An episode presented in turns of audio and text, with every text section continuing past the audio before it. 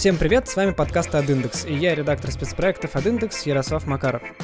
Сегодня мы поговорим об управлении маркетингом онлайн-сервисов на базе метрик и данных. Тема интересная, тема непростая, и поэтому мы позвали к нам в гости эксперта Елизавету Шутову, Head of Marketing of TrafficJet. Это бизнес-юнит SEMrush. Для тех, кто не в курсе, SEMrush — это компания, которая уже более 10 лет разрабатывает свою собственную онлайн-платформу для интернет-маркетологов. Эта платформа позволяет отслеживать эффективность сайта, оценивать положение продукта в сети, анализировать конкурентов и многое-многое другое. То есть, в общем, это как раз те люди, которые хорошо разбираются и в онлайн-сервисах, и в том, как их правильно продвигать. Поэтому я думаю, что беседа получится интересной. Добрый день, Елизавета. Здравствуйте. И давайте мы начнем сначала даже в первую очередь не с продвижения, а с бизнеса в целом. Это вот опишите, как вы это видите, онлайн-сервисы и SaaS, в чем их особенность продвижения такого типа бизнеса необычного, в принципе, с одной стороны популярного сегодня, с другой стороны сильно отличающегося от любого другого. Да, так и есть. А, я бы здесь выделила несколько особенностей, и первую, которую я бы хотела назвать, это короткий цикл продаж. В большинстве случаев от момента первого касания до самой покупки происходит а, в целом 2-3 дня. Если SaaS-покупателю необходимо найти такое решение на рынке, то, скорее всего, он проведет небольшое исследование среди подобных продуктов или спросит мнение у коллег или комьюнити, посмотрит, например, демо продукта и в конце концов купит. А, есть, конечно, исключения, например, если решение принимает какой-то крупный enterprise клиент, там согласование может длиться вечность эм, или несколько месяцев. Или наоборот, если решение принимает собственник небольшого бизнеса, то весь цикл покупки может составлять буквально несколько часов. У меня был такой опыт в разговоре с клиентом, который до этого не имел опыта платной рекламы. А, пришел на Simrush, увидел новый инструмент и сказал, все отлично, я покупаю. И такие случаи у нас тоже были. И на такой короткий цикл продаж есть несколько причин. А, первая причина, которую бы я выделила, она кроется в самом типе бизнеса, то есть SaaS бизнеса по сравнению с другими, потому что большинство компаний на рынке IT-продуктов, они ставят себе в приоритет высокую скорость выпуска новых фичей, исправление багов или по-другому ошибок и адаптивность к изменениям на рынке. Поэтому за полгода вы можете просто не узнать продукт, в хорошем смысле этого слова, который вы видели когда-то. Могут быть э, выведены новые функциональности, о которых вы только мечтали несколько недель назад. Могут быть э, подчинены очень крупные ошибки, э, которые вы заметили. И все это будет учитываться в стратегии продукта. А вторая причина – это относительно низкая цена и низкий уровень сложности использования. И здесь, мне кажется, будет круто показать это на примере. Допустим, у нас в SEMrush человек может зайти на сайт, оформить подписку, в том числе взять, например, реальный а, доступ к продукту и начать ее использовать сразу же. В случае компаний таких как SAP, которые предоставляют продукты для крупных enterprise клиентов, а, там, получается, будет очень высокая стоимость и также будет э, э, высокий уровень сложности использования. Почему так получается? Потому что вот к самой а, стоимости, получается, продукта вы будете добавлять стоимость интеграции. Вы можете это интегрировать сами, либо привлечь внешних подрядчиков. Это системные интеграторы. А, поэтому а, совершенно это разные две модели. Нельзя сказать, что одна хорошая, другая плохая, но принимать это внимание нужно при разработке продуктов. А вторая особенность, которую я могла бы выделить у SaaS-бизнесов по сравнению с другими, это роль, которую играет предоставленная информация. То есть задумайтесь на секунду о блогах по маркетингу, которые вы читаете. И, скорее всего, многие из них будут продавать SaaS-продукты. И это не совпадение. Потому что если мы считаем какую-то компанию экспертом в своей области, то мы будем доверять их продуктам. А, в Semrush е мы очень много а, уделяем времени и своих ресурсов обучающим материалам. Мы ведем активно наш блог, приглашаем экспертов а, для того, чтобы больше давать знания нашей аудитории. Мы проводим вебинары, создаем ебуки, делаем исследования рынка, проводим конференции, то есть очень-очень много таких обучающих активностей. И мы используем этот контент для привлечения пользователей. А если быть точнее, то как контент на верх воронки.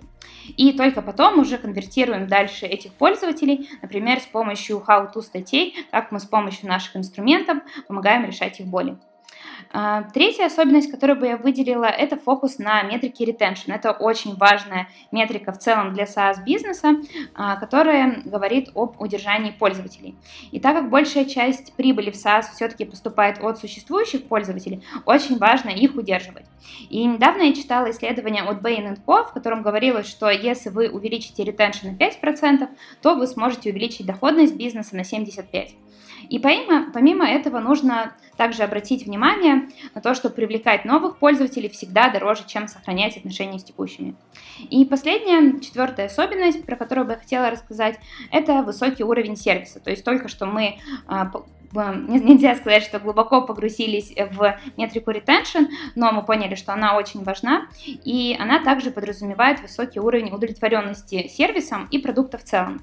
Поэтому в Semrush мы уделяем очень большое внимание сбору фидбэка от пользователей, а, высокой, а, высокой скорости ответа на вопросы пользователей и быстрому избавлению багов, то есть а, ошибок, которые могут возникать. Получается, что если мы говорим там вот о онлайн-сервисах в контексте маркетинга, какие здесь главные сложности можно выделить? А, я бы выделила первую сложность, это Custom Acquisition Cost, то есть стоимость привлечения клиентов. Я не могу сказать, что это сложность, которая характерна только для SaaS-бизнесов, но в целом важность ее не становится меньше для нас. И для того, чтобы снизить Custom Acquisition Cost в Simrush, мы проводим глубокую аналитику каналов, то есть смотрим, как каждый канал отдельно отрабатывает, например, платные, органические или имейлы, и что можно оптимизировать в каждом из них. Например, если мы говорим про платную рекламу, например, Google Ads, Ads, одно из самых распространенных способов, то мы смотрим, например, какие ключевые слова можно заминусить, как мы можем потестировать креативы и многое другое. И также мы оптимизируем еще воронку в целом, то есть смотрим, какого контента на какую часть воронки нам не хватает для того, чтобы лучше сконвертировать пользователей. А, вторая а, сложность, с которой приходится сталкиваться, это retention, а, про который мы уже говорили несколько раз. И про его важность хочется здесь тоже подчеркнуть, потому что это совместная работа большого количества отделов, то есть, например, совместная работа с продукт-оунером или владельцем продукта, потому что в нашем случае продукт-маркетолог и продукт-оунер, они определяют стратегию развития продукта. Также они собирают фидбэк от пользователей для того, чтобы учитывать их пожелания в будущем функционале. Как продукт-маркетологи мы создаем обучающий контент для того, чтобы пользователи лучше понимали, как пользоваться продуктом. Например, how-to статьи и обучающие вебинары хорошо подходят для этого. И в целом можно сказать, что чем глубже понимание продуктом пользователями, тем выше вероятность, что они останутся вместе с нами. И также бы я хотела еще отдельно выделить работу с командами Customer Success и селзами, потому что мы с ними также плотно сотрудничаем, готовим для них ответы на часто задаваемые вопросы, собираем с помощью них фидбэк наших пользователей и также учитываем это вот в нашей стратегии кто есть пользователь SaaS-продуктов, то есть вот кто основной покупатель, и вот потому что от этого ведь зависит, на кого ты направляешь свою маркетинговую активность, то есть это IT-специалисты, руководители бизнеса, или вот кого мы можем назвать? Да, а, здесь, конечно, все зависит от продукта и целевой аудитории, потому что, чтобы определить байер-персону, нужно а, проводить Customer Development интервью с потенциальными и текущими клиентами. И в результате мы можем понять, кто реально при, принимает решение о покупке. Это может быть, например, владелец бизнеса, который совмещает роль директора и маркетолога в одном лице. Либо это может быть руководитель по маркетингу, это может быть фрилансер, который и сам работает, и сам принимает решения. И даже в рамках Simrush могу сказать, что у каждого набора продуктов есть своя байер-персона, поэтому судить эм, об отрасли в целом достаточно сложно здесь. И также, наверное, хочу здесь отметить, что байер-персона и юзер-персона — это не всегда одни и те же люди. То есть, например, решение о покупке может принять директор по маркетингу, а пользоваться уже продуктом будет PPC-специалист. И это также нужно учитывать в маркетинговой и продуктовой стратегии. А вот как это получается можно учитывать? То есть э, нужно проводить вот исследования как раз, чтобы понять, э, да, то есть э, исследования как раз Customer Development, они направлены на то, чтобы понять лучше э, боль покупателей. То есть, э, например, могу сравнить с нашим продуктом TrafficJet, которым я занимаюсь последние уже полгода. И на основе вот этих интервью мы выделяли, допустим, кто эти люди, то есть там их job title, например. А также мы определяли, какие у них есть боли. Например, в нашем случае была боль, что у людей поступал трафик, но он совсем не конвертировался. То есть, например, они, допустим, владельцы спа-салона, к ним приходит трафик на сайт, а посетителей больше не становится. Вот, потом мы также их спрашивали о том, какие э, продукты они покупают для того, чтобы запустить платный трафик, и как они выбирают. И все это ложится вот в стратегию, в целом и коммуникационную, и маркетинговую, и когда мы, допустим, определяли месседж, мы понимали, что мы будем использовать вот такую боль клиента, а, потому что она была самой распространенная, а значит, продукт будет лучше всего отвечать требованиям, требованиям наших пользователей.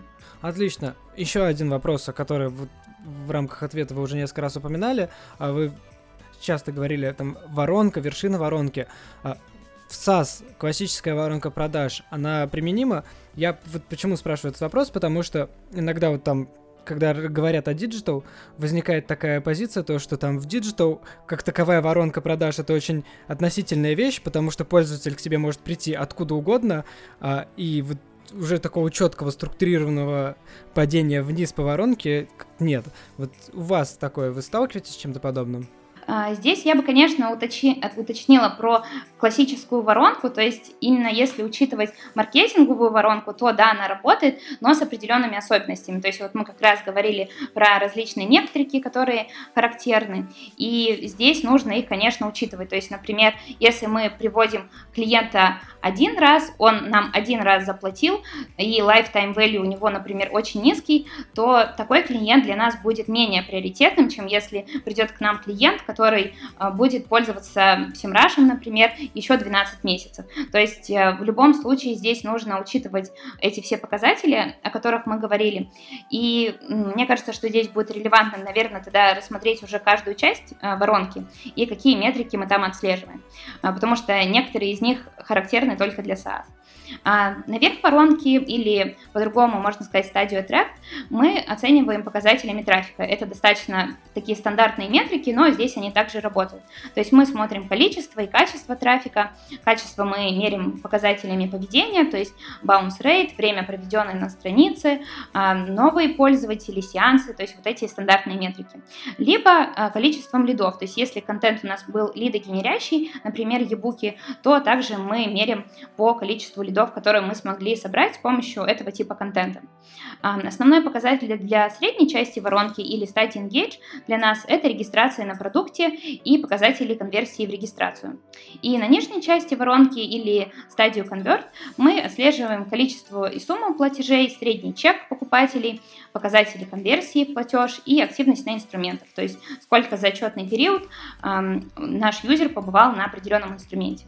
И такая, мне кажется, еще тоже характерная вещь для SaaS, это на то, то что на, на стадии конверт наша воронка не заканчивается, и э, иногда добавляется еще стадия upsell. То есть, например, если у нас есть основной продукт SEMrush, у него есть аддоны, например, Competitive Intelligence аддон, то мы также меряем количество аддонов э, либо апгрейдов, например, на более дорогие тарифы, также показатели lifetime value, которые я недавно упоминала, э, retention, это вот те метрики, которые составляют а, вот последнюю стадию upsell. Вот вы как раз предвосхитили мой вопрос. Я как раз хотел спросить, э, какие наиболее метрики подходят для оценки эффективности продвижения, но вот а раз мы это обсудили, то давайте тогда поговорим вот о чем.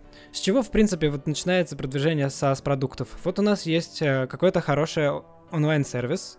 А с чего нам надо начать вообще продвижение его? Да, тут это очень хороший вопрос, и я считаю, что он для меня очень релевантный, потому что я прошла как раз весь этот путь с самого нуля, когда мы запускали Traffic Jet. А, в целом могу сказать, что продвижение SaaS-продуктов, оно начинается с, с формирования go-to-market стратегии, то есть как мы, мы будем выводить этот продукт новый на рынок. А, обычно она включает в себя составление бизнес-плана с учетом целевой аудитории, модели монетизации, маркетингового плана и стратегии продаж как раз вот могу дать реальные примеры из жизни с инструментом Traffic Jet. По сути, этот инструмент, он помогает полностью автоматизировать процесс привлечения платного трафика на сайте и размещает рекламу на более 100 рекламных площадках. Это Google Ads, Facebook Ads, Bing Ads и многие другие платформы. И для запуска проекта мы проводили сначала тестирование на небольшой выборке пользователей, которое подтвердило, что спрос на такую услугу есть. Но глобально у нас не было ничего, у нас не было ни названия продукта, ни целевой аудитории, ни маркетингового позиционирования. И начали мы в первую первую очередь определения как раз целевой аудитории и тех болей, которые у них есть. А, в результате проведения таких интервью с потенциальными клиентами мы определили, что у нас есть три сегмента целевой аудитории. Это SMB, средний и малый бизнес, агентства и аффилиаты. И потом мы составили портрет этих сегментов аудитории, их должности, задачи, цели, проблемы, с которыми сталкиваются, то, что я в целом объясняла вот э, в недавнем опросе. А, также мы провели конкурентный анализ и выявили USP. А, в русскоязычной терминологии это УТП, уникальное торговое предложение. И в результате оказалось, что прямой конкурент у нас только один. Это один такой небольшой стартап, который пока не пользуется большой популярностью, что в целом для нас было очень хорошей новостью, особенно на старте продаж. А, далее мы выбрали модель монетизации и как раз метод продаж. То есть в нашем случае это была покупка через сайт без привлечения селзов или аффилиатов. И на основе вот этой всей собранной информации мы составили бизнес-план на два года вместе с продукт-оунером. Составить такой, конечно, идеальный бизнес-план, в который бы все учитывалось, все циферки были абсолютно точно посчитаны. Сразу могу сказать, что это невозможно, потому что у нас есть большое количество неизвестных, и к счастью, у нас, конечно же, уже было очень много данных, то есть у нас были данные по аналитике юзеров в SEMrush, был опыт запуска похожих по монетизации продуктов, но, конечно же, это не дает стопроцентной уверенности и точности, что это так будет. И я считаю, что это нормально, потому что невозможно все предугадать заранее.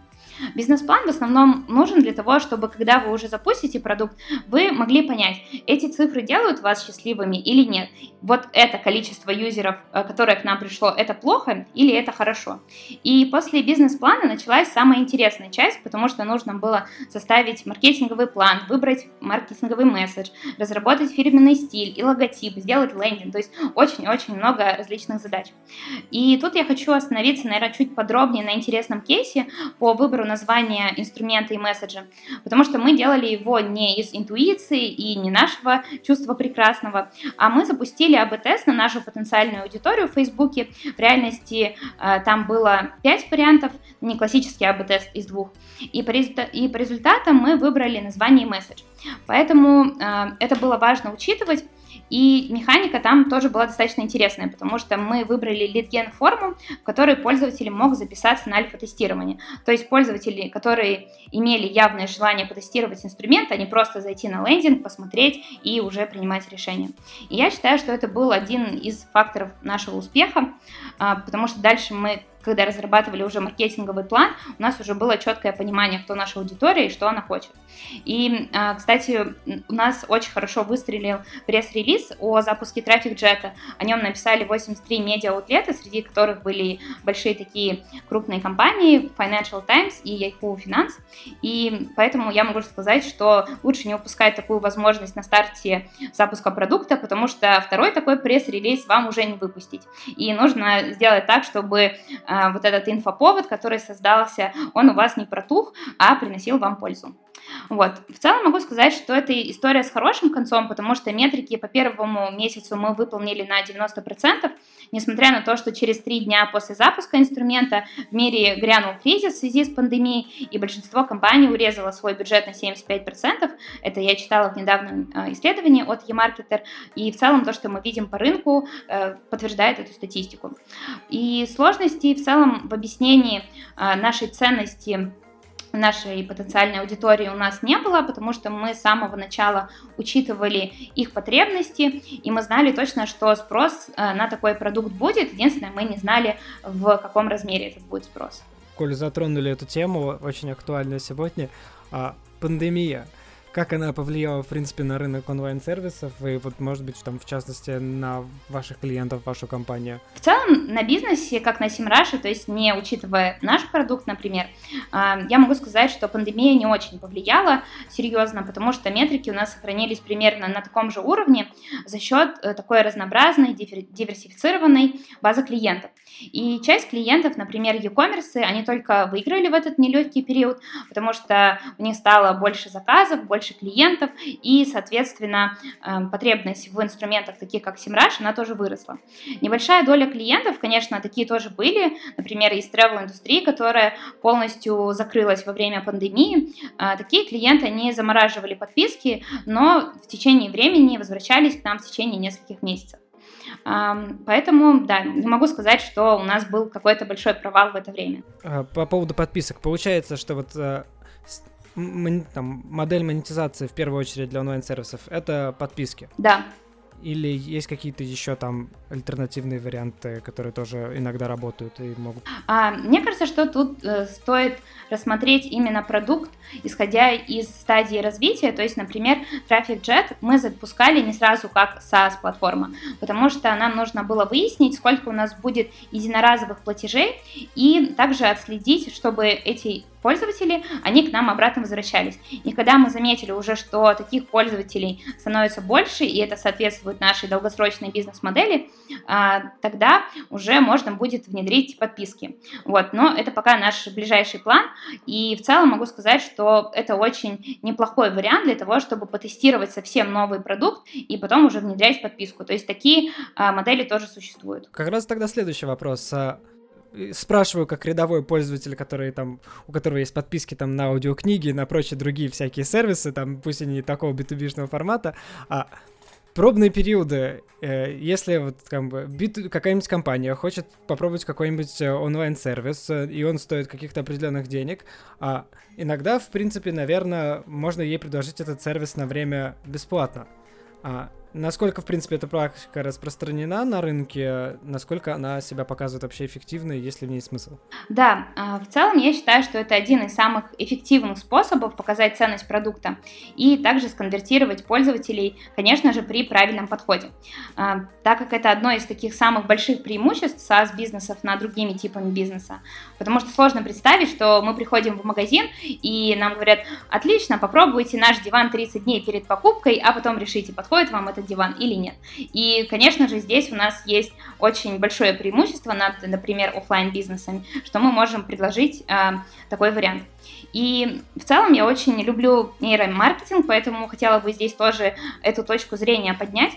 И э, из того, что я читала последнее время, бесплатные вещи в целом, они э, очень стимулируют наши средние и рептильные части мозга, даже в противовес какому-то рациональному выбору, за который отвечает неокортекс. И тут, мне кажется, было бы интересно привести эксперимент, который проводил Дэн Ариели. Э, у него суть эксперимента заключалась в том, что в магазине перед покупателями было представлено две шоколадки. Одна была Hershey's Kiss, и вторая была Lindt Chocolate Truffle. Первая шоколадка недорогая и более такая масс-маркетная, вторая более а, luxury такая шоколадка, дорогая, вкусная, которая больше нравится покупателям. И в первом случае первую шоколадку продавали за 1 цент, а вторую за 15 центов. Это половина от стандартной цены. А, в результате 75 75% э, покупателей выбрали вторую, что кажется достаточно логичным из-за ее вкусовых качеств и сниженной цены. Но а, когда проводили эксперимент при примерно а, таком же распределении, то есть одну шоколадку отдавали бесплатно, это первая, и вторую за 14 центов. И несмотря на то, что обе эти шоколадки снизили а, на 1 цент, с точки зрения стоимости поведение покупателей изменилось очень сильно. То есть две трети покупателей стали выбирать первую шоколадку. И позже этот эксперимент проводили в разных вариациях, но результат он оставался тот же. То есть Эрили объясняет это тем, что у нас в этот момент отсутствует страх потери и отсутствие риска в целом. А нашему рептильному мозгу очень нравится, когда мы идем по пути меньшего сопротивления, и ему очень нравится чувствовать, что мы в безопасности, нам ничего не угрожает. Поэтому вот реалки с э, таким пробным периодом, они эффективны с точки зрения привлечения пользователей и также конвертации их в платеж.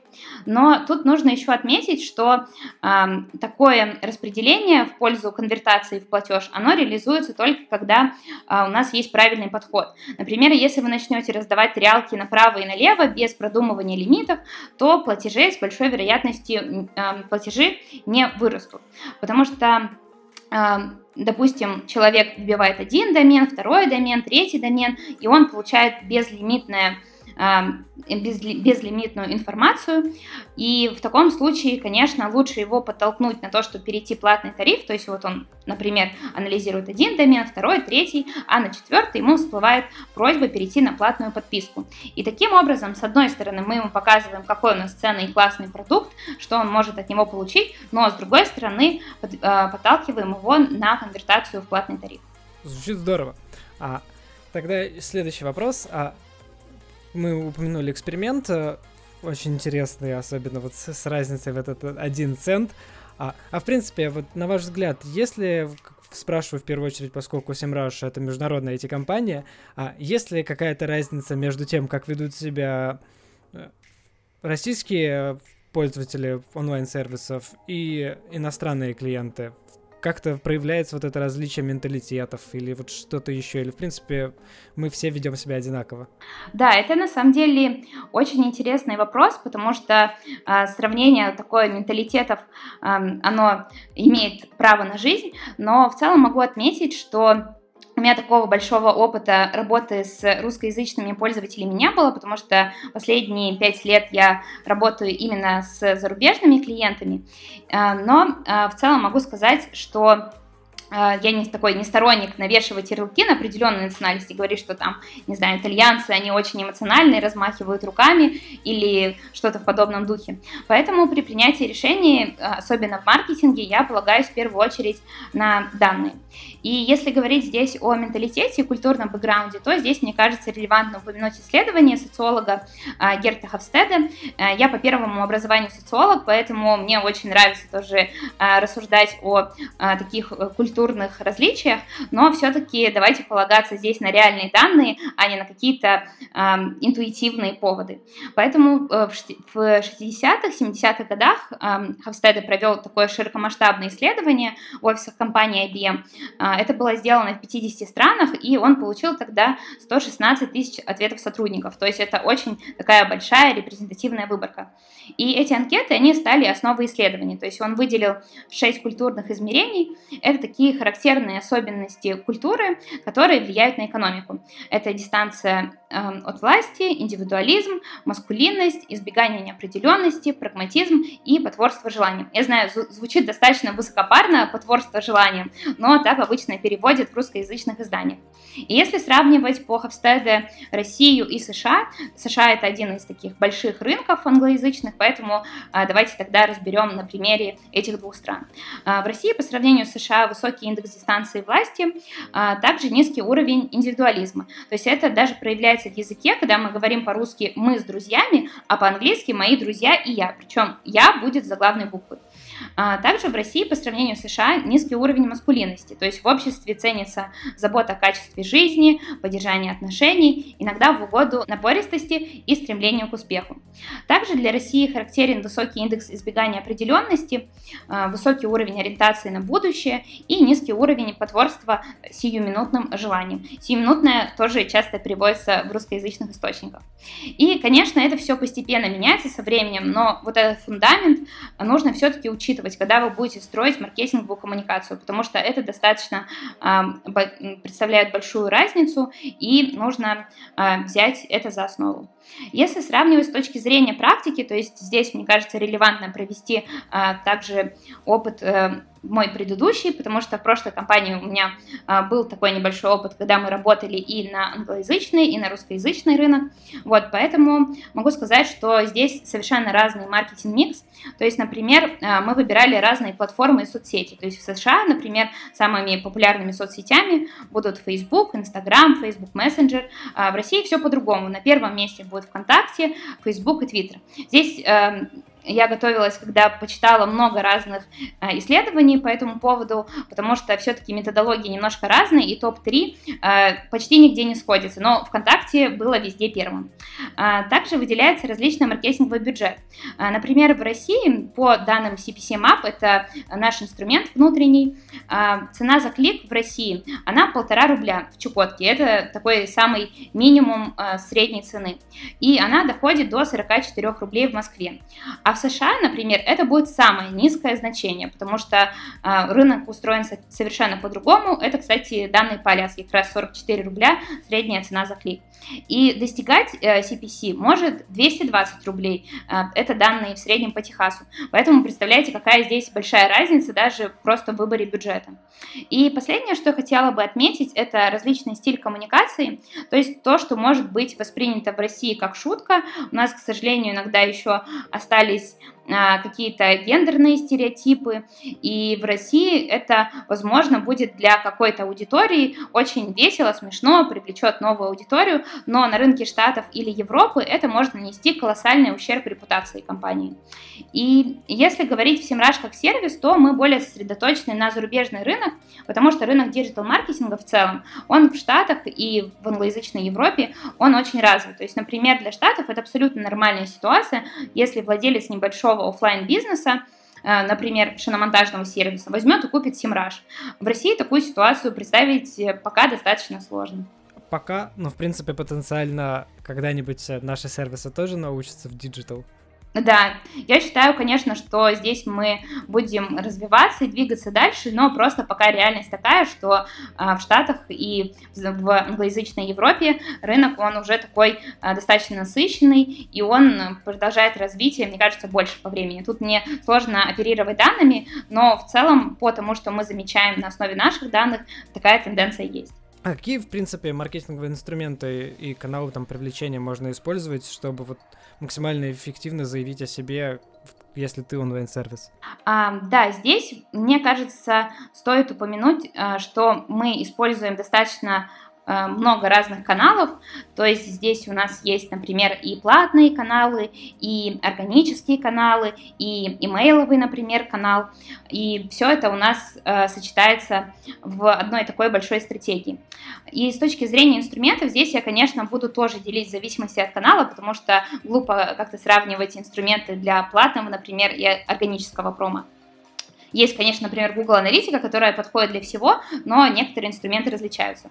С точки зрения инструментов для э, анализа допустим, SEO, то есть для анализа конкурентов, для того, чтобы отследить вообще в целом результаты, а, я пользуюсь Google Search консолью, а, потому что там можно посмотреть э, данные из первых рук, как говорится. Также есть часть SEO задач, например, конкурентный анализ, подбор ключевых, э, ключевых слов и других SEO задач – а, в этом плане я использую Semrush. И нет, нам в Semrush а, не запрещают пользоваться другими инструментами, но я нахожу для себя его достаточно удобным и понятным. И также большое такое преимущество Semrush заключается в том, что у нас а, самая большая база ключевых слов, доменов и геобаз, и когда мы составляем SEO-стратегию определенного продукта, это нам очень помогает, потому что мы можем посмотреть, как все происходит на различных локациях, принимать какие-то взвешенные решения и так далее. А, для аналитики платного трафика я пользуюсь внутренними системами аналитики рекламных платформ, то есть это Google Ads, Facebook Ads, LinkedIn Ads и там а, другие платформы. А, также есть часть задач, связанные с планированием PPC-компании, это также подбор ключевых слов, только PPC-шных, отслеживание рекламных объявлений конкурентов. Также здесь я пользуюсь SEMrush, потому что у нас есть для этого свой функционал. Также могу ответить, что когда я работала перформанс-маркетологом, мне очень помог э, инструмент Lumen 5, он для создания видео для paid social. То есть, допустим, для Facebook Ads, Instagram, э, ну, в целом все. Там сейчас уже появляются новые фичи для других платформ, но в свое время я пользовалась в основном для paid social. И э, в чем удобство этого инструмента? Это в том, что можно сделать видео самой, не имея каких-то скиллзов в motion дизайне. И, допустим, те видео, которые я создавала за час из готовой библиотеки, они снижали цену за клик в два раза по сравнению с картинками. То есть мы проводили такой тест, и я считаю, что одна из заслуг это вот правильный инструментарий для создания видео. Супер. Мы вот как раз обсудили, получается, какие задачи, в принципе, стоят перед маркетингом в онлайн-сервисах, как их, в принципе, решать и какие для этого инструменты есть. А Хотелось бы немножко, наверное, буквально чуть-чуть затронуть результаты. В принципе, существуют ли какие-то такие, может быть, яркие или интересные примеры успешных маркетинговых кампаний вот именно в контексте онлайн-сервисов?